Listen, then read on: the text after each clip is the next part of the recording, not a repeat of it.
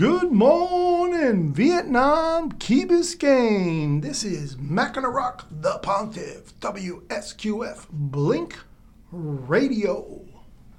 I'd like to expound a little bit on being torn by three lovers Marco Rubio, Jeb Bush, Ted Cruz, all running for president, all of which I know personally, all of which I've discussed uh, intimate matters with them on ideas that I have to reinvent the United States. As I said previously, my relationship with Jeb Bush goes back to my early 20s when he assisted me to get into the University of Maryland. My relationship with Marco Rubio was uh, a fairly new one as I got involved in 2009 to host a couple of fundraising dinners for him and blogged on his behalf throughout the 2010 campaign. So, what do I do? You know, loyalty matters to me. I was raised that uh, gratitude is an attitude, not the other way around. So here I am reading a New York Times article about Ted Cruz, and it's discussing his prowess as a debater. And I had a meeting with him for an hour. He invited me to uh, speak to him during his uh, right before his speech at the Lincoln Day dinner, which is uh, an annual dinner for you know local county Republican Party of Florida. So I was invited. I spoke to him for an hour. It was just one on one, him and I. And I noticed that, you know, he was taken aback about a humorous thing I said. And I didn't understand why. I was complimenting him that when he shut down the government and had a 24 hour filibuster, just shy of 24 hours, not really called an official filibuster, but nevertheless, I told him that I was watching on TV the entire filibuster. He started around 12, and ended just before 12 the next day. And I said, you know, I know that the hardest part of filibustering is not being able to go to the bathroom.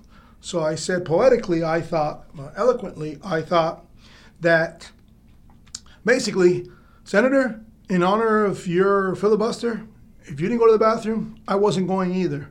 And all I did was listen to you on my screen. And he looked back at me and he chuckled and he was, you know, he just chuckled, but I think I caught him off guard. He thought I was going to go full Monty political intellectual with him, and I, that was just my opening, just a way to, I don't know, break the ice per se.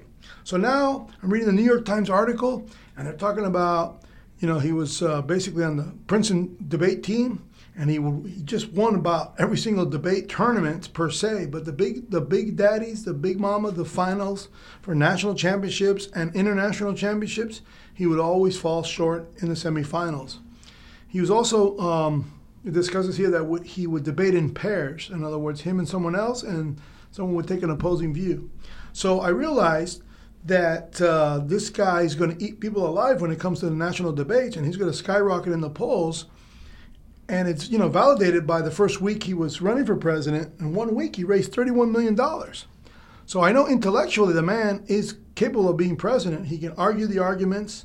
He can understand and he can do what I love to do. And I try to perfect this skill all the time.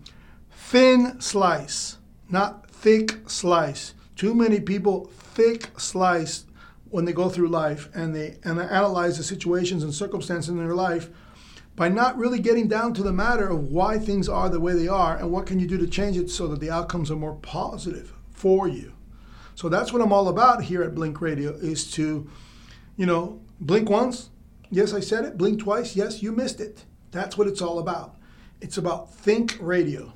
Blink radio really is think radio. So Ted Cruz, he's going to skyrocket in the polls. I wouldn't be surprised if he pulls this thing off and wins it simply because of his debates. I mean, I feel sorry for Hillary. And at the same time, I'm also dreaming of a dream ticket. Imagine Ted Cruz running for president and taking Marco Rubio as his vice president and Fidel Castro literally wetting his pants, demented, freaked out that only in America it's obvious to the world that two Cuban American parents have had children in exile, American Cubans born in the United States, with two Cuban parents running for President of the United States. What a country a true remarkable expression of paid in full. Back in a moment at Blink Radio WSQF.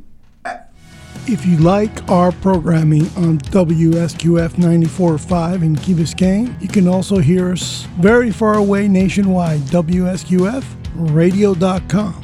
And if you like our audio files and our subject matter, subscribe to YouTube Mac on the Rock Rampage. Take care and stay free.